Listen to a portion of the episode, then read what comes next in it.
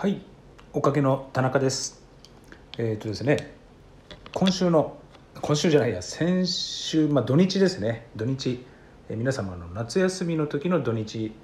週末ですね。一応あの何人かのお客様にモニター体験ということでですね、えーセルフホワイトニングリプシー三河島店のですね、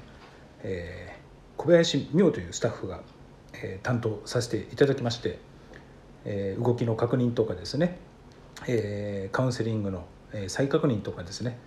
注意すべき点などもいろいろと、えお試しでさせていただきました。モニターしていただいたお客様ありがとうございました。今ですねもう内装も全部終わりましてもうすぐ、えオープンのための準備をひたすらやってます。私田中もですねこういうですねチラシリプシーの、えテンプレがありましたのでこれをちょっといじりまして、えーいろいろと作ったりもしてるんですけれどもセルフそもそもですねセルフホワイトニングとはみたいなのもあると思います、えー歯医者さんのですね、えーホワイトニングとまあ一番違うのは漂白をしないということで穏やかにですね着色汚れをこう落としていきます。だからあまり痛みも少なく、えー施術後の、えー食事制限などもね少なくなってます。でセルフホワイトニングではあなたご自身の元々の歯の明るさに戻します。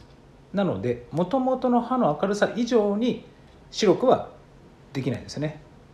その辺を最初にカウンセリングなどでもしっかりと説明させていただく